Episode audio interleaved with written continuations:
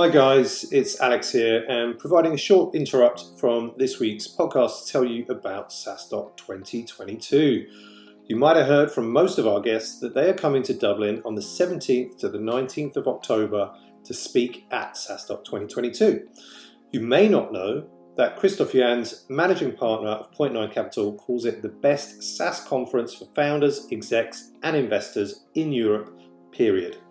Just today, I was on LinkedIn and SaaS founder Will Reed, who is the CEO of Sideways 6, called it the best SaaS event out there. Thanks, Will.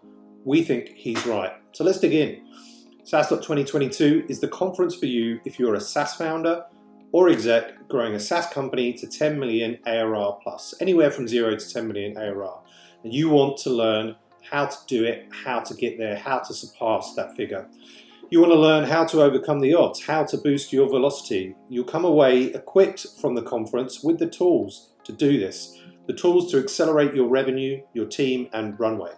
You will learn from the best founders in the SaaS industry with amazing speakers like Des Traynor, co founder of Intercom, Zeb Evans, co founder at ClickUp, Hanno Renner, co founder at Personio, and Alina and Nicholas Vandenberg, who are the co founders at Chili Piper. There's 150 speakers across four stages including a stage dedicated to bootstrappers.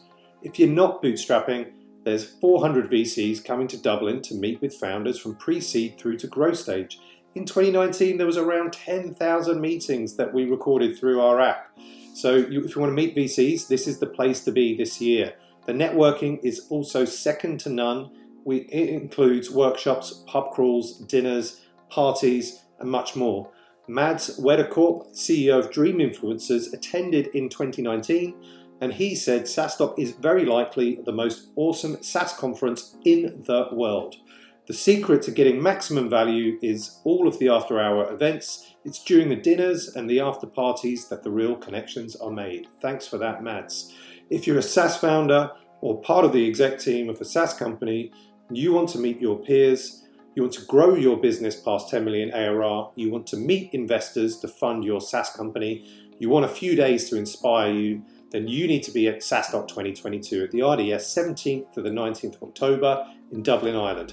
Come and join the fun. Get your ticket now at saastock.com forward slash SaaStock slash 2022. Use code SaaSRevolution, all lowercase in one word, for a 30% discount. That's code SaaSRevolution for a 30% discount. Now, on with the show. It's very much things that don't scale. You don't need a lot of customers. You can do this stuff an hour a day. Set an hour a day of sourcing your own customers and you'll get their customers. And people are very much, you know, not everybody's going to have time to engage with you, but most people we reached out to were actually pretty pretty engaged. They really wanted to give something else a chance. You've got to find the right people for sure. This, you, you can't cast a massive net at first and just target anybody. You've really got to target the people that have the problems, the pain points that you're solving. And that's that's a really important niche to focus on, a, a segment to focus on is find the people that have the problems that you are solving. And this seems very obvious, but solve problems that you are intimately familiar with. You can't solve problems well if you haven't been through those same problems and experienced those same pain points yourself. Hey everyone, welcome back to the SaaS Revolution show brought to you by SaaStock, the conference that helps SaaS companies get traction, growth, and scale. I'm your host, Alex Theuma, and I'll be looking at what it really takes to build and grow a SaaS company today, and how founders and entrepreneurs stay healthy on the journey. Now, on with the show.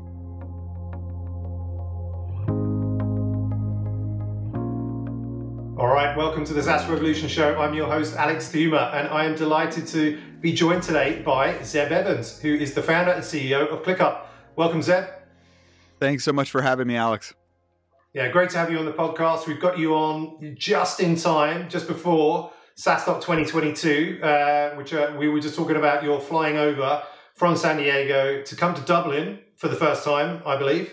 I am. I'm. I'm really excited to get out there. It's my first time actually in in both London and Dublin, and we've got a, a large EMEA presence out there. So I'm really excited to see both our customers and employees. Very cool. Very cool. And two great places uh, uh, as well. Two very uh, fun cities. Um, so I'm sure you have a good time. Uh, Zeb, uh, like we always like to start to you know get to know our guests a little bit better. Um, so I'm going to start with the question: uh, Who is Zeb Evans? I, look, I've always been an entrepreneur since I was born. Since I was three or four years old, I was that kid that was selling everything I could get my hands on. I was creating experiences from scratch. I uh, I got suspended three times in elementary school for for selling things like Beanie Babies and candy.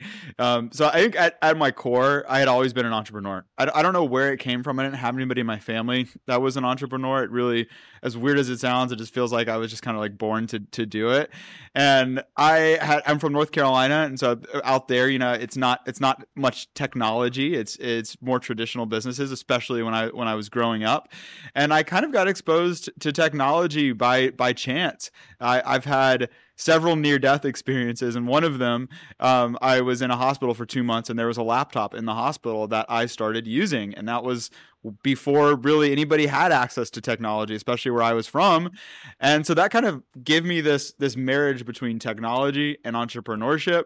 And largely that is is who I've I've become today. I'm very passionate about making people more productive and using every minute that we have on this planet uh, for improvement. Very, very cool. Thanks for sharing that. I mean, similarly, and it, it must be a entrepreneurial thing potentially, but uh, I mean, as a kid as well, myself, uh, I used to like after church, you know, get my dad to take me to the sweet shop or you know the candy store to buy loads of sweets so that I could then sell at school, you know, that week, and you know, run my own, you know, illegal or bootleg candy store, which I, you know, inevitably as a child you do get caught doing these things. And uh, I, don't, I don't think I got suspended, but uh, definitely I got in a lot of trouble uh, as well. But um, good good markup, good margins on uh, those things uh, uh, as well.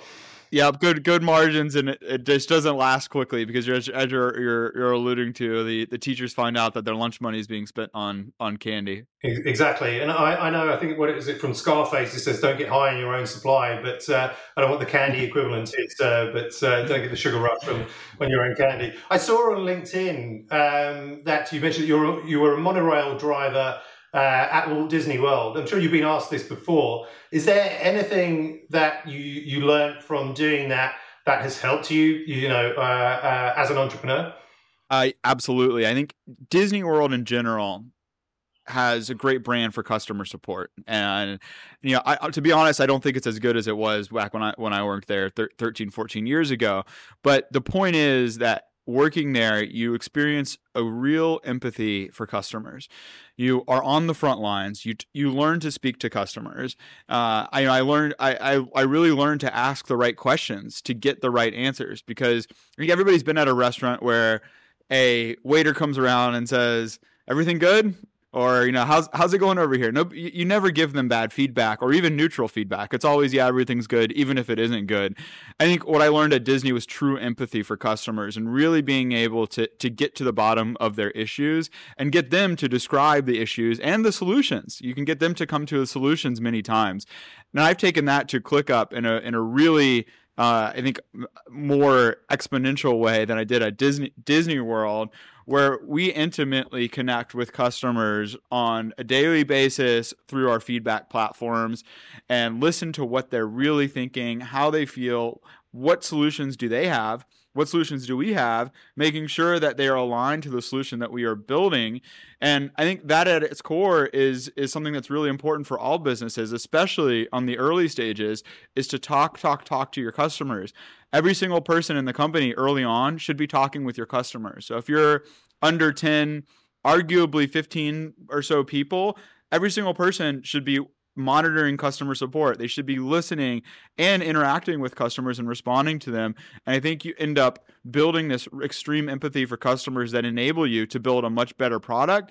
And it it gets customer support built into your DNA because at the end of the day people do have options regardless of what category you're in. There are other options. There is competition. And if you can stand out through customer support it's a huge leg up.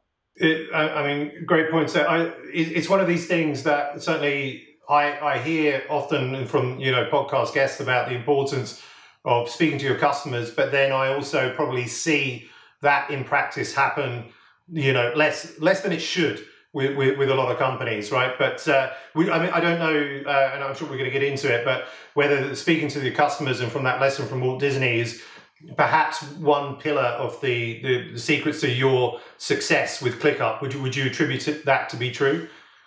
Yeah, absolutely. Uh, and then look, ClickUp. So look, I, I, mean, let's not make assumptions. Like, I, I, we're customers. Uh, we see it all over the place. So when when you come to London, you'll probably see it. Uh, I mean, if you're running campaigns on the tube, but we, we've seen that, and you know, probably at airports, etc.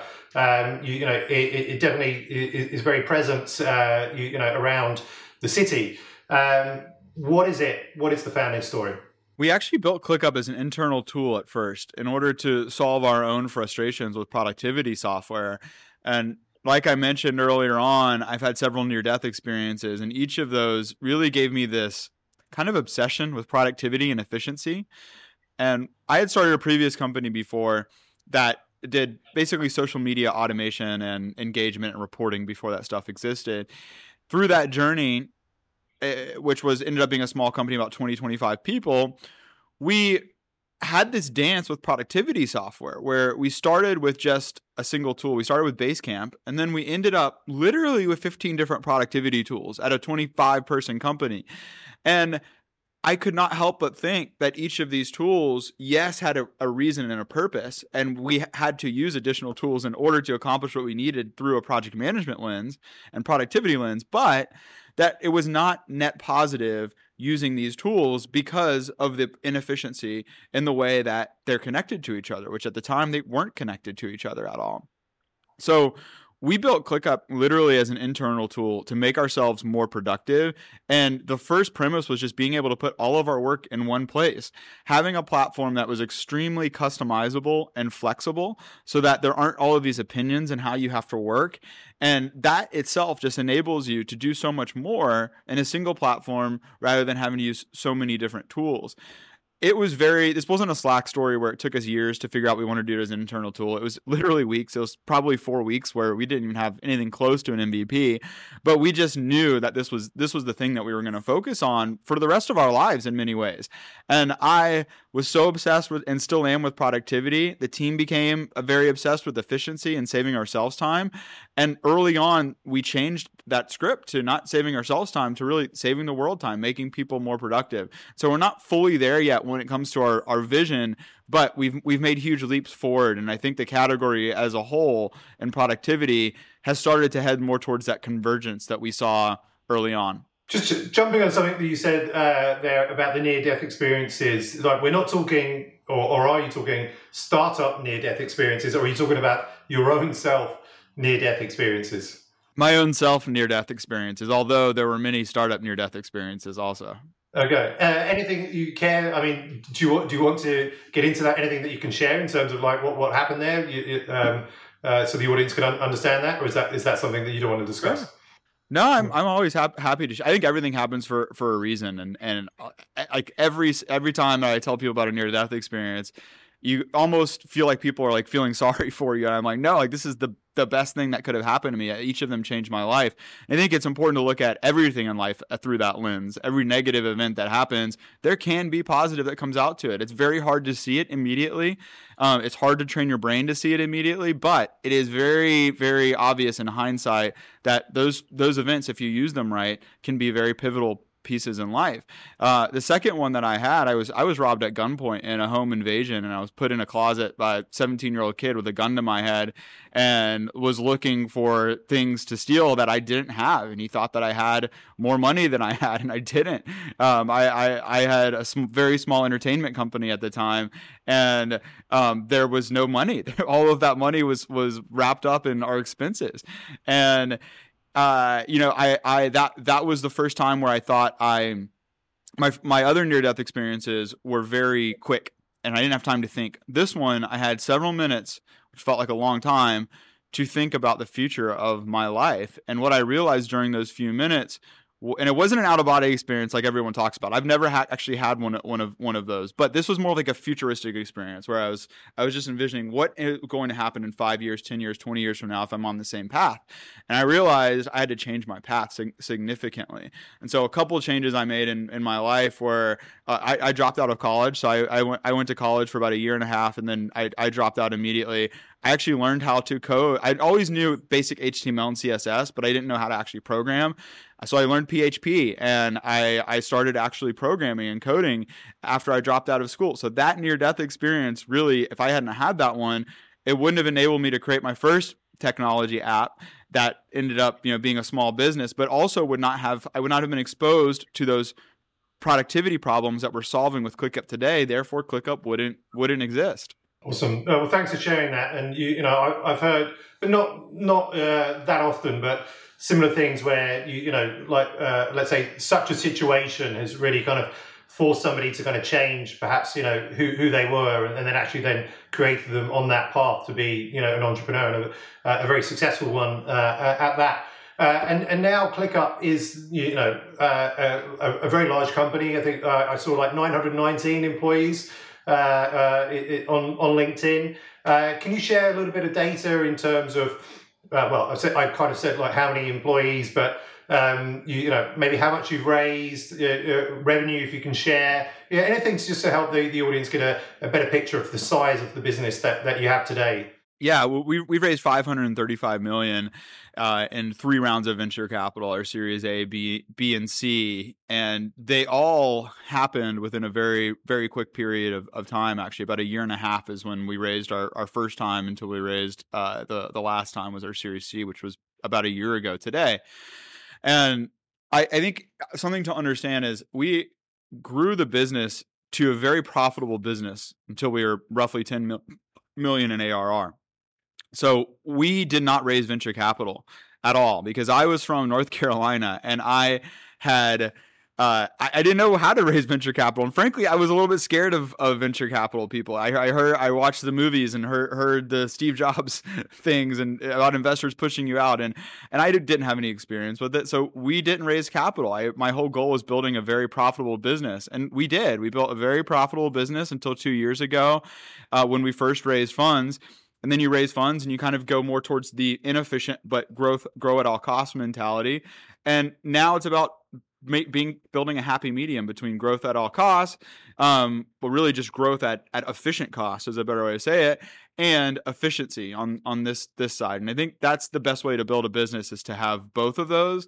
But the point I'm making is that early on, really should you really should be focused on efficiency and building that product first, and enabling product market fit, which I I see as uh, generating revenue from a product if you can generate revenue from from your product, if you can actually get people to pay for it, then that's when you you're really ready to raise a lot a lot of funds. So even though we have raised uh, half a billion dollars, I am not the person that is is out there saying go raise raise raise. It's it's raise raise raise only when you're ready to. And I think being ready is very very subjective in many ways but the things that are objective is that you really have to have the product there where you're confident that you are ready to to go off to the races when it comes to acquisition marketing, buying customers, and you have to be confident that your customers are going to pay for your product. And when you have those two things, I think it's it's it's important, you know, to consider raising funds if you're especially if you're in a competitive category. Um, as far as scale goes, yeah, we're, we're roughly a, a thousand employees today. Um, we don't disclose our, our revenue numbers publicly, but but uh, we are above 100 million ARR, and you know I think we're we're very much in that that mindset right now of scalability for the future. How are we? I, I, when when the, the things figure out early stage on the product is product, later stage it's people and so my job right now is really building our leadership bench and uh, ensuring the organization is running efficiently and operationally. So congrats on bootstrapping, well, on everything, but bootstrapping it's 10 million uh, ARR. Um, what changed at that point? You, you know, what, why did you then decide, okay, we're now going to go down the, the venture path? I think the first thing is that I started to understand unit economics. And the unit economics five years ago, we actually built our own billing system, right? You didn't really have Stripe in the same way that you do today, where it had a lot of SaaS uh, economics and and metrics for you right out the bat. So we built our own billing system. For the first couple of years, we didn't really understand our unit economics. We knew our revenue. It wasn't perfect though because the tooling there wasn't wasn't great. And when I started to to due diligence on what is our net retention rate, right? What is our customer acquisition cost? What is our payback period? I realized that we actually have a really, really, really efficient business, and that if we had more capital, we could buy more customers, and those customers would expand and they would pay us back in a really short period of time. It was really just a couple of months payback period at, at that time. So I knew that that the that from from learning that piece, I knew that more revenue that we took in, instead of hiring more people, let's also spend on growth acquisition. So we started doing that. And at the same time, we had uh, venture capital firms reach, all, constantly reaching out to us, but we had Craft reach out to us, and I really respect David Sacks. And I talked to him, and he was really the first investor that I felt comfortable with having an investment for because he had seen what it looks like on the other side. He's been an entrepreneur. They understand uh, exactly what you're going through. And it, it just felt like a, a, a really great connection. Somebody early on told me, take on investors who you would consider marrying, right? And obviously, it's it's it's a bit of uh, you know hyperbole, but the reality is that um, you really want investors that you're going to have a long term relationship with because you take them on and they're looking for an exit. In many ways, IPO can take 10 years. And so you really want, want people around you that you feel comfortable spending a lot of time with and that you feel comfortable on a journey of building a business great first investor uh, to get there, and yeah, uh, makes perfect sense. So we, we want to uh, just focus on this piece about like that journey to 10 million ARR because most of our listeners are, are, are on that journey. Um, can you take us all the way back to you know how you got your first customers? How did you get the first customers at ClickUp that were not you know friends or family? We had. I was always big on organic marketing, so SEO. Uh, I think people very much discount S- SEO. Uh, I've I've been saying this for, for a couple of years now, and I think they're they largely our, our competition has started started figuring out SEO as well. But I'll say when we were zero to 10 million ARR, there really wasn't much SEO competition in our category. People were not focused on that. And so we were able to create search terms that ranked really, really high for, for free, right? Free marketing. You can write a blog, you can write a comparison page of your competitor versus another competitor.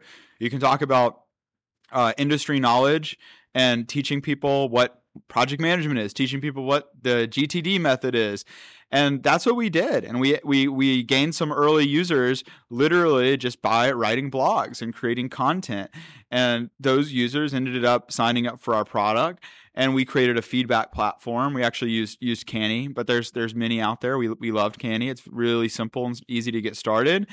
And Coast customers would give us feedback, and I would be on there, and I read every single comment on that feedback platform, and I engaged with those with those those users, and that was really important because you create this this whole loop that happens, this feedback cycle. It doesn't matter how many users that you get early on. All that matters is that you're getting some users. You don't need a lot. In fact, you don't you shouldn't you shouldn't try to get a lot of users early on because if you get too many users, you don't have time to figure out the product.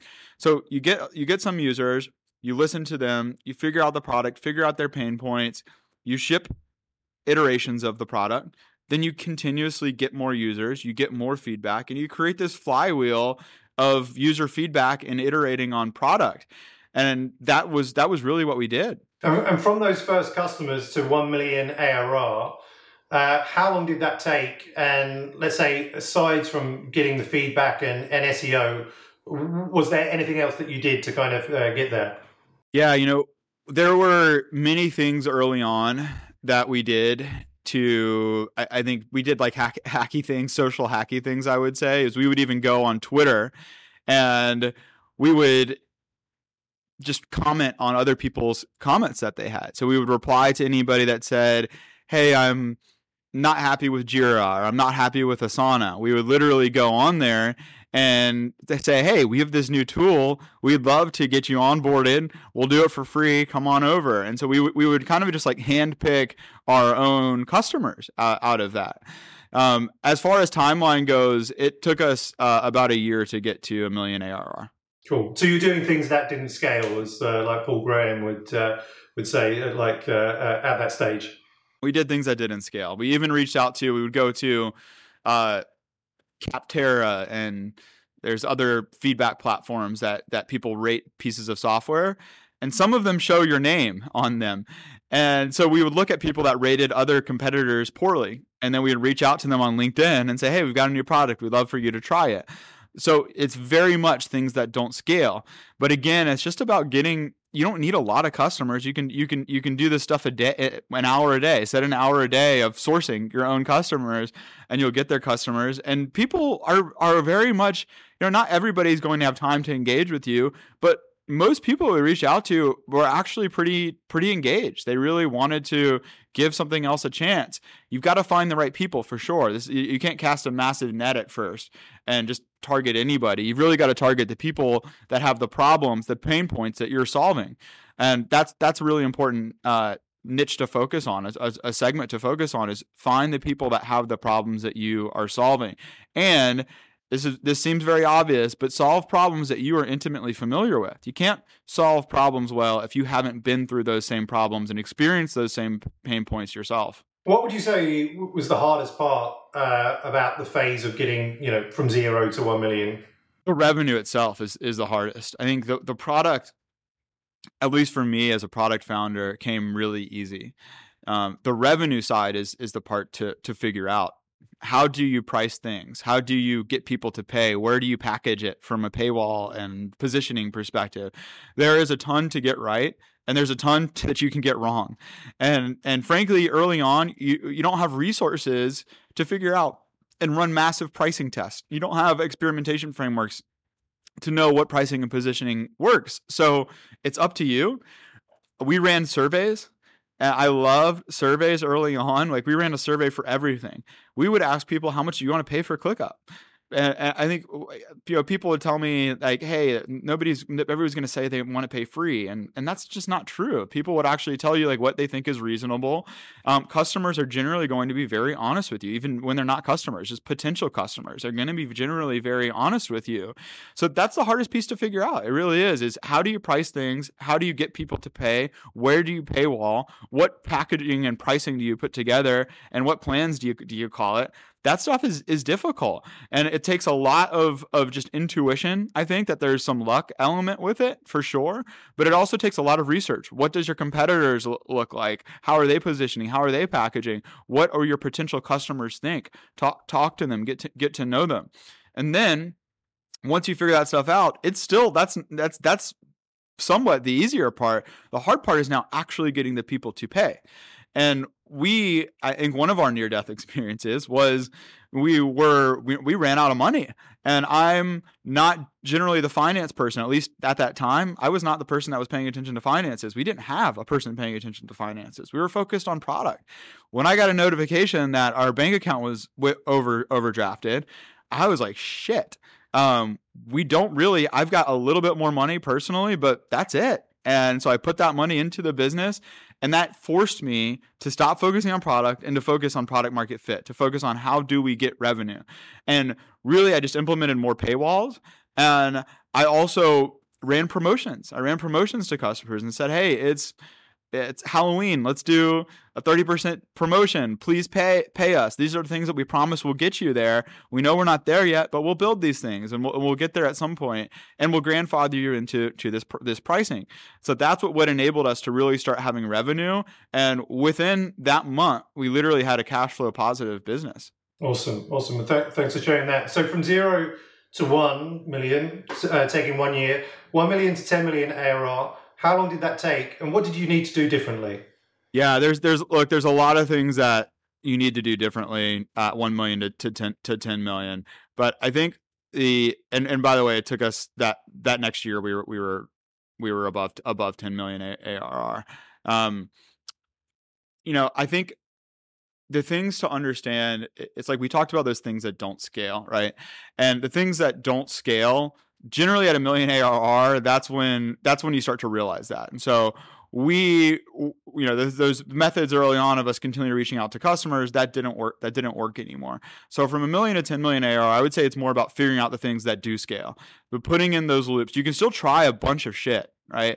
You can still try and experiment things and shoot for the moon but you really have to figure out a way to scale those things so that you're not manually doing them and so that you are not doing them yourselves. And and i think that like examples of those those things are instead of you know creating writing blogs myself we create a machine of, of blogs where we have a, an seo person that was writing content that at first we just contracted and then we built in a cms so that they could automatically post them without having you know touches touches from us. And then instead of me manually researching all of the seo and, and keywords um, i started teaching people how how to do that. So it's it's really i i think too often at least back when it was good times in venture capital founders didn't do enough of of the work in their company. They really focused on one thing or they focused on a couple of things. I think from 0 to 1 million, founders should do everything. Every single thing you should get your your hands in. And then from 1 million to 10 million, it's about kind of pulling your hands out of a lot of a lot of that stuff and putting setting scalable foundation there from that 1 million to 10 million ARR. And if you can do that, then you've you've really found your your sweet spot of being able to do what you can't replace. Like what what are you good at? And some every founder is, different, but I I firmly believe you have to be intimately involved with the product to in in a product led growth company. The founder really has to be involved deeply in the product. At least one of one of the founders, and outside of that, you know you've got to build scalable systems to get to get you beyond 10 million ARR. Definitely, definitely. And moving into our, our quick-ish fire round, um, what one thing uh, has moved the needle the most for your career? Well, I think w- what I always preach to our employees is growing one percent every day, and I like live, sleep, and breathe one percent every day. There are too many always and infinitely expanding priorities that people have and that companies have. And it's a myth that, you know, as you grow and you get more and more employees, you'll be able to offload everything. And like that's just that's just not true. Like the reality is that you're going to have bigger and bigger problems as you grow. You'll be able to hire people to solve a lot of the problems that you're seeing right now, but then you're just going to get bigger and bigger and bigger problems. So the point I'm making is that I think the the most important thing is to focus on just doing 1% every day. And 1% is obviously an arbitrary number. It's you, you can't measure it in many ways, but the point is doing incremental things that improve your company, yourself, uh, your personal life, your growth. And over time, that shit compounds. So you don't have to take this huge objective that you have and think, shit, it's going to take me three years to do this. Instead, break it down into really small pieces and just do a little bit every day. And you learn so much along that way, but you also feel like you're growing. You feel like you, instead of feeling like you're never going to get there, you're never going to, you're never going to finish this thing, you actually do see tangible progress. Can you give a, a, an example specific to yourself for your personal growth where you are growing 1% uh, every day? I do a lot of routines every single every single day that that check the box on the one percent. So there so that I always, always, always feel like I have some type of growth every day. So a couple of examples those are I journal every single day and I usually have one thing that I'm working on that I put inside of my, my journal every every single day. Uh, one of the things I'm working on right now is uh, being kind and firm at the same at the same time. Think founders, you've you've got to be firm and you've got to be direct and you've got to hold a really high bar. But it's also important to give feedback in a way that that is kind and that supports supports the em- employee. And honestly, so, sometimes I do it on the firm side without without the optimistic outlook to it and I think that's really important. So every single day, I'm I'm taking something like that in my journal. If I'm doing good, then I'm checking it off and I'm moving on to something else. If I'm not doing good, then I keep it top of mind and I keep focus focusing there. And the the other things I, I do is I'm I very big on uh, mindfulness and meditation. I I do it 10 minutes a day and that's it. I I'm not the person that can stop thinking for 10 minutes. I'm actually sitting there and and it's my it's my way of, of meditating, but I'm just sitting there and thinking. And I'll think about a lot of a lot of things and then I'll get to a point where I I write a couple things down. I'm like, "Oh shit, I need to change this or I didn't do this right yesterday." That's that's where like my table stakes growth comes from where i feel okay i just checked the box on that at least i've got something for the day and then everything else is, is a bonus after that so if you go through a day where your day becomes very it's very challenging. You're hit with a bunch of problems. You feel like you're just answering notifications all day. Maybe th- those days are going to happen a lot, but if you if you check the box on the table stake stuff, that those personal things that I was talking about, you at least still feel like you grew every day. Awesome, awesome. Uh, what's the hardest thing about being a CEO? It's different based on the scale of, of your business. Uh, early on, the har- the hardest thing is nailing product, and that's that's what you, you, if you don't have a product, you don't have a business. So nailing product over time, it becomes nailing revenue. How how do you create a sustainable company, and how do you get people to pay for it? At our scale today, the hardest thing about CEO is is people. It's it, a company, especially a large company, really is is just a, it's a, it's an equation of the people that you've you've added to your company, and there is no easy way of teaching you how to uh, manage people, how to hire people, how to build a leadership team. You you learn by doing, as as with many things in life, you learn by doing. So you're going to make a lot of mistakes. I certainly have made a lot of a lot of hiring mistakes. I learn from them and grow from them and try to build the the best organization possible around us. And you still make mistakes, and that that's that's totally fine. I'm not the person that's like fail, fail, fail. I don't I don't think that that's that's a great mindset to be to be in. But you know when when you do make a mistake, at least learn from it. Everything happens for a reason. Is is the thing that I that I always tell myself. Uh, like, like we mentioned at the beginning, you're you're coming over to Dublin uh, for the first time, speaking at SaaStock for the first time, uh, uh and I think you're speaking on the 19th uh, uh, of October. What will you be speaking about? what What are you looking forward to most? I'm really looking forward to meeting everybody, especially on that side of the world. I've met a lot of um, customers, entrepreneurs, employees, and people that have fellow built built com- companies that are complementary to ours on this side of the world. And so I'm really excited to do it on on that side of of the world also. And I, look, I think it's when when people get together, there is there is like magic that happens. I, I I am I'm a big believer in hybrid work. I love I love remote work and, and hybrid work, but there you don't develop real relationships with people over Zoom. You develop artificial relationships and in real life is where you develop those real relationships. So I'm really excited to develop real relationships with people and get get to meet people in person.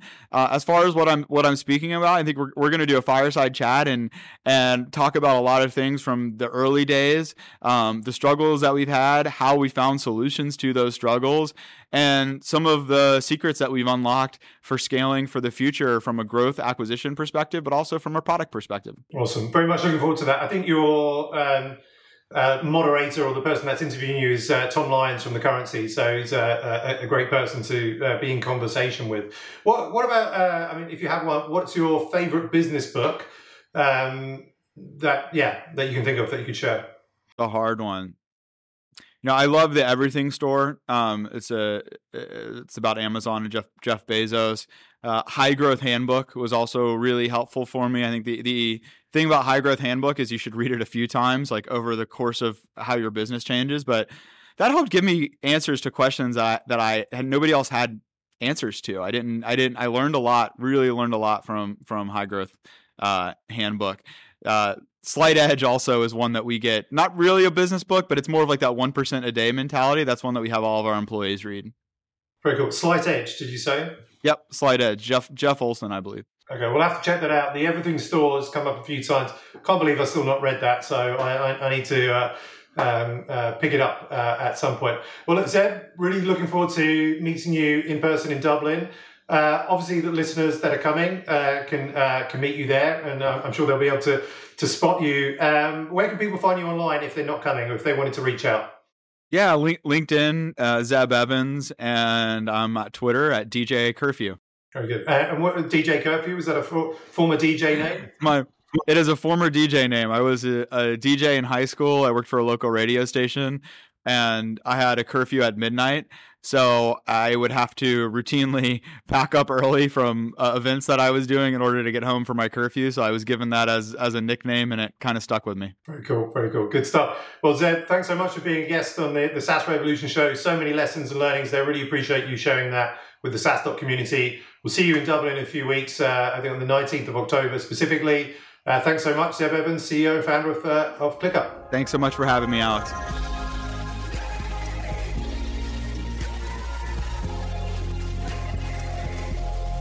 Thanks for tuning in to this week's episode of the SaaS Revolution Show. I hope you enjoyed it. And if you learned something from it, check out saastock.com forward slash events to find all the upcoming SaaStock conferences around the world. Want exclusive SaaS content and actionable insights to grow your SaaS? Join our community of over 36,000 SaaS founders at saastock.com.